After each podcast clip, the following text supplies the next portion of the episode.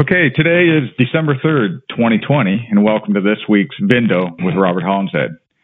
Bob, AccuTrade gives three values on every Mhm. vehicle. So we give target trade, target auction, target retail. Mm-hmm.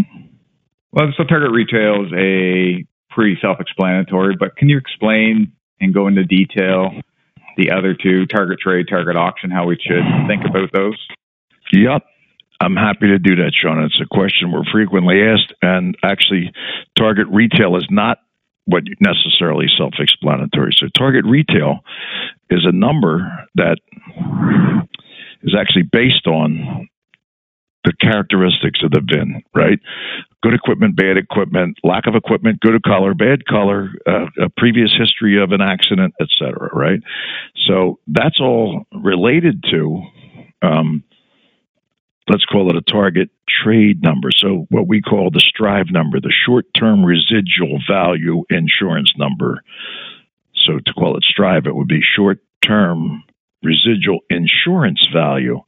So, you can call it an instant cash offer because it is, but it really isn't. It's an insurance policy that enables a dealer using the tool to understand that's an underwritten number that they can actually base a deal on. You can obviously offer more. Now, why would we say a target auction price? So we don't like to call it target auction.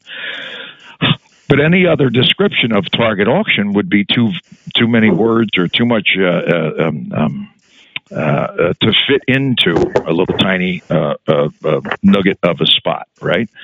So target auction really means if you went to an auction what you would anticipate that that car is actually going to bring. And that would be to who? The best end user, right? So when you're trading a car, you could be the best end user. Somebody might even tell you you're always the best end user. The facts turn out to be different. The facts turn out to be um, you don't necessarily want to trade a car for what the car would bring in an aggregated or an auction marketplace. If you do, you're not going to be in business long. If you pay more, so that that takes that takes us then to something that no one ever thinks about. But when we look at today's world of let's call it simulcast, it reveals it. But people don't stop for a second to peel the onion back a layer or two. What do I mean by that? Well, if we sold 800 cars yesterday at an auction, and you could see there's a, a few basic uh, entities that bid on, you know, 100 or 200 cars, but they're the best end user on 15.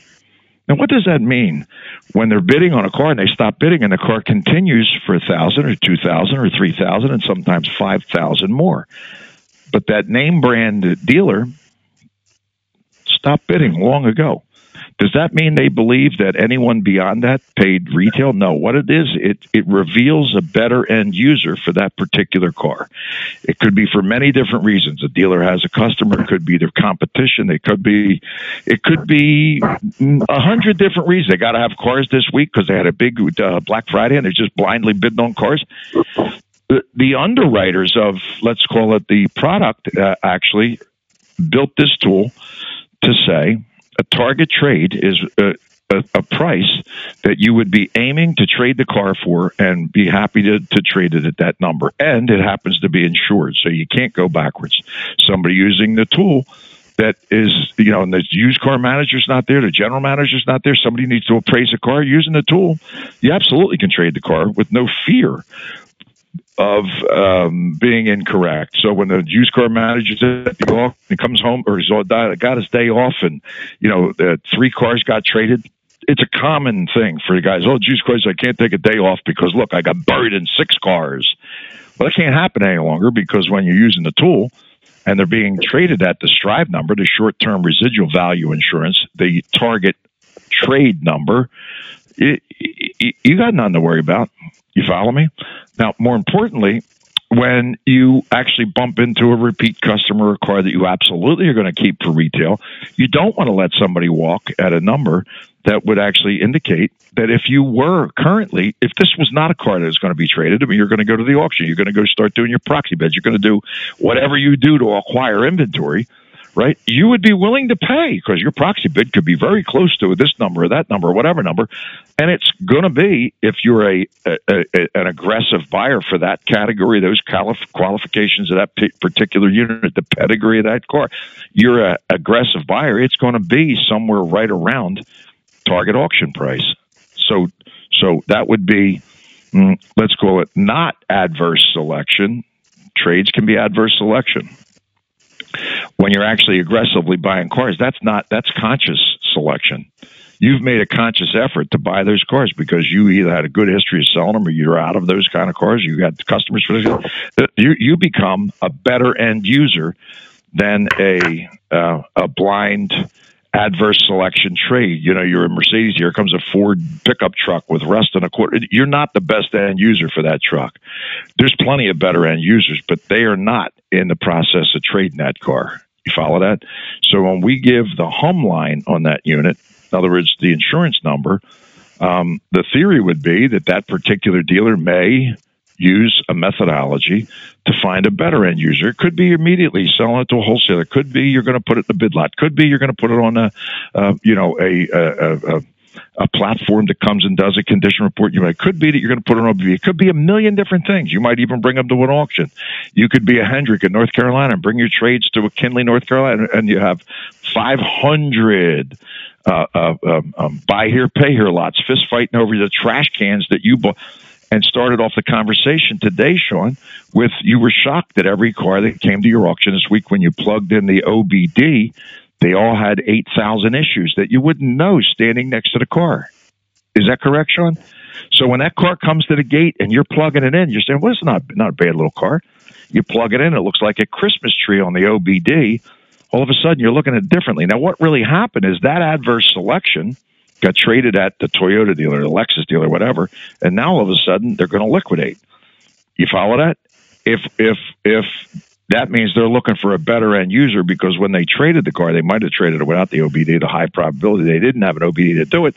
They had to wait until they got it in the shop to find out that it was adverse selection, and now it's off to let's call it the remarketing uh, uh, channel, right? So, target trade is adverse selection. Here it is. You got a price. You know you can make a deal. And honestly, we're finding that you know dealers are closing 40 some closes 60% look the book and trading based on our price using a tool it's it's if they use the the, the whole process to put in the dent to scratch to this to that show it to the mcgillicuddies and mcgillicuddies say wow yeah because and here it is folks and this is the reason why boom you got a deal because it's all about transparency process technology you follow me not oh your car's worth boom and that's the end of the story and they're supposed to, to gulp it like a big giant tablet that you can't get down your throat. Now you're gagging and arguing i don't want to take the medicine. You see in other words a tool the process is built to mitigate that to help everybody understand here's why and all the rest. Now beyond that i'm going to keep it or not. I don't want to lose this customer. Let me go deeper. That would be the theory of it's not the theory it's the it's the product that means if you were going to keep this car or if you were going to go out the open market and buy this car you're going to pay more for it because you're a better end user for that car now when you get to uh, uh, target retail it's based specifically on mileage color equipment dent and scratch history keys service history. Are you going to service that car? If yes, push service. Boop. The retail ask just jumped up dramatically. I'm going to certify it. Boop. I'm going to certify that car. I'm going to give a lifetime warranty forever, and everybody's going to be happy with the car. We'll come pick it up if it's not because you certified the car. Boop. The relevant retail ask increases dramatically, and it's based specifically on the color, the mileage, the equipment, and the characteristics. The, the VIN specific characteristics. You can go all the way into previous paint if you'd like. Um, um, all of the other things that are relevant to adding value to the vehicle and then having a relevant retail asking price in front of your face instantly because it's based on replacement value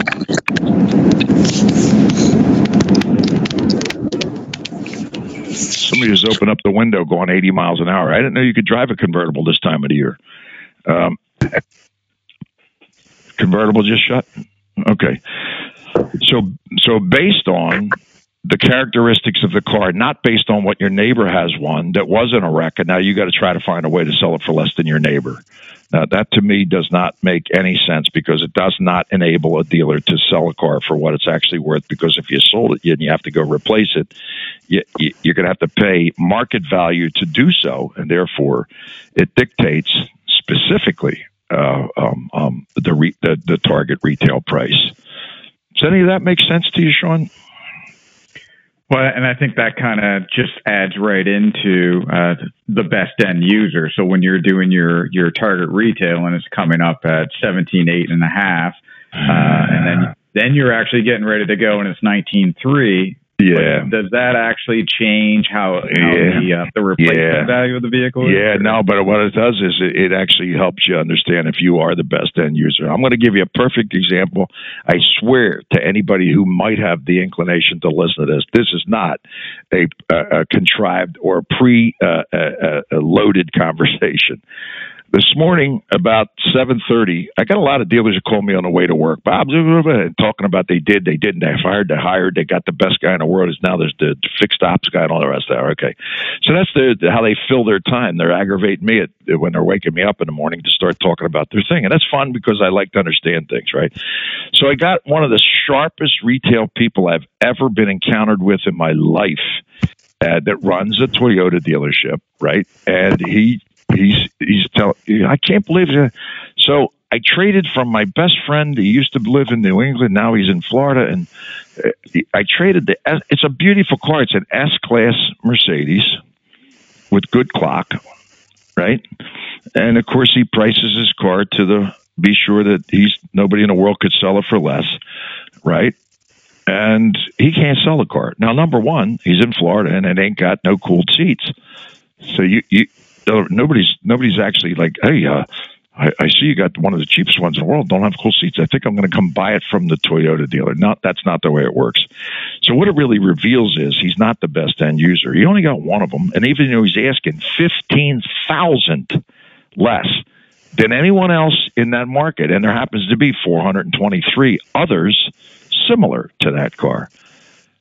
And for 30 days, he's the lowest in the market right? Now, there's a couple things that that reveals, right? And he does do 200 used car retail a month, and it's you know he's 3,000 a copy and all the rest of it. Right? The guy's as good as anybody I've ever met, but he can't sell a car, and he can't understand it. And and it really boils down to in other words, there's no way to get around it, right? Uh, when you look at his inventory, I got it loaded and I'm looking at it, and you can see what's aging and what's not. And he does love to have a fancy this or that here and there, and he goes out on a broken branch with 10 2020 Corvettes and all the rest of that, right? Because that's whatever. And we're sprucing things up, etc.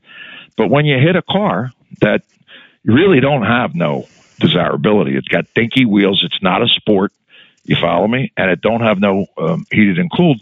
In other words, you now have an amorphodite at a location where you can do anything and you're the best retail deal, but you can't sell that car because it's not for you. It doesn't fit your category. If if you asked free, if you said free for this car, nobody's volunteering to come to come come and get it. The theory that everybody is the best retail dealer for every car, if anybody believes that, words have an ego that doesn't fit into you know let's call it the basilica of uh, jesus christ of uh, notre dame right? So in other words it, it's not true. There are better end users. The only reason we know that to be an, an unquestionable fact is go to an auction and watch who's bidding on cars. And now you don't have to go to an auction go on simulcast and watch how when carmax or carvana you know big big guys big to buy lot of the biggest buyers. Jesus christ they're on cars. I can't buy cars. No no you're wrong because what happens is when you see when they quit and then watch the bid, it goes from 32 2, 32 5, 33 5, 34 5, 35 5. And you know who stopped at 32 3? You guessed it, the big guy. But you saw their names, so they're bidding on every car, and therefore you believe they're the best end user for every car. No, they're not. They're disciplined buyers that quit way before the actual value of that car is and then when you actually sold them 57 cars last week, and on every single car, they were extraordinarily disciplined in what they bought. You follow me? And as a result, they did buy a lot of cars, but what they bought, we didn't make no money on because they actually stopped before the actual best end user was found. They actually, with their discipline, are actually able to buy cars and not be emotionally attached to them, regardless of what they are. They made their justification of what they're going to pay ahead of time and when you they happen to be they they bought the car. But when you watch the best end user pop up more frequently than not they're blown completely out of the water. It's not a car that falls into their what you would call mm, personality type their their specialty type the year the mileage, the ca- the qualifications. Now, Car- CarMax is buying a lot of cars with bad Carfaxes, which they never really did before, but they're brilliant because they only do ones that they've touched, that they can see that it had an incident, but when they look at the car, they can see that it was a very, very, very minor incident. They examine it. They don't just blindly say, I'll buy it because it's cheap. So, in other words, their methodology is brilliant. It's not smart and they do it with people who are not necessarily deeply ingrained car people. They do it with process.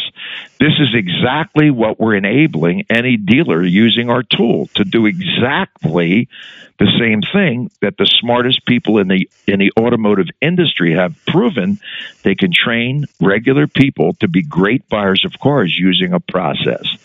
And that's exactly what we do.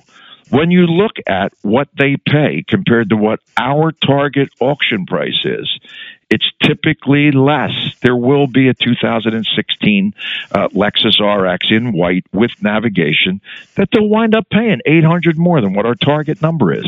That's rare. If we sold them X number of cars, that happened on four cars, not on the majority of the cars. The majority of their cars, they're actually buying in between what we call lane guidance, target auction and target trade. In, in between there, that's that's lane guidance. That's when you're on the road of owning a vehicle for what it really is worth, and you can duplicate the price. So, Shawnee, this takes us to another thing. But Bob, Jesus Christ, you know, I got your thing on the thing, and a car brought four thousand. Yeah, you're right. You're absolutely correct. It brought four grand more.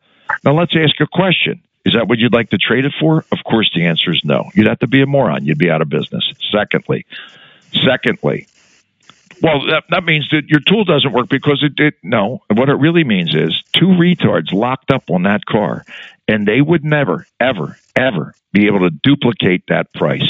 If they brought that bitch back in to the same auction with the same auctioneer at the same time of the day next week, they'd never get remotely close to what they paid for the car because their emotions or their reasoning. They got a customer, and the other guy got a customer. Could even be the same customer, both from Dover, Delaware. Both, and they know the guy, and it's the car. That's the one he wants, right? So now all of a sudden they locked up on the car, and the bitch brought 4G more than it's worth. And car, and by the way, CarMax was bidding it also, but they stopped five thousand ahead of that. That doesn't mean that they wouldn't buy the car. It just means that they weren't the best end user because they didn't have the criteria or the reason to, to wind up blowing their brains out. What's my best friend? I had to get him a car. Okay, you got him a car. You didn't do him a favor because you actually paid, if you looked at Target retail, a little over that number. And if for some reason your friend farts backwards on that car, you know, they fart backwards that means you bought it for them and you're, did, you're altruist. I'll get you one. Don't get one somewhere. I'll get you the one. I'll get you exactly what you want. And you bring that sucker home. I'm sure there's nobody listening to this little recording that would say, yeah, he pissed backwards on me.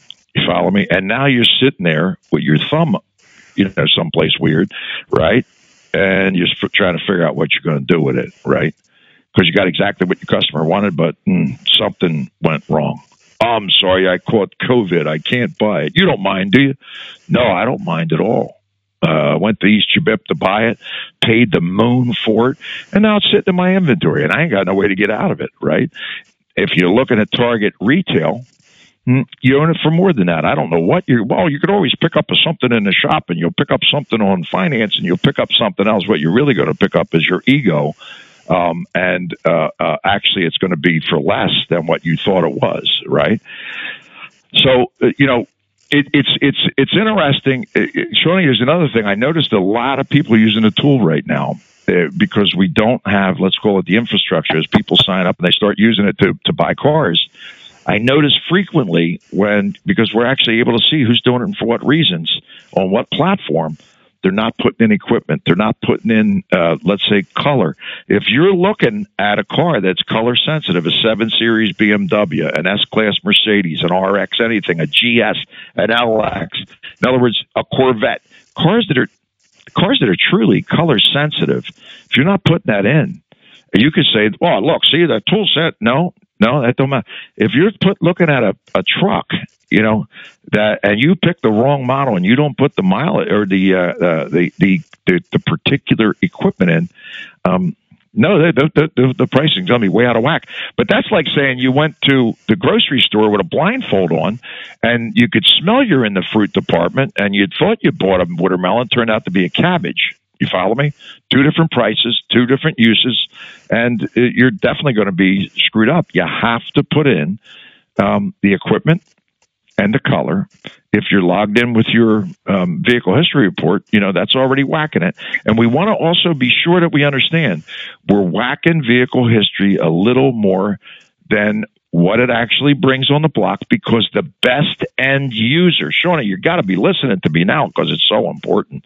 When you're trading a car with a bad fax, right? And you're saying, well, I don't care about a fax. Well, that means you're overlooking the reality of that car has a marginalized history.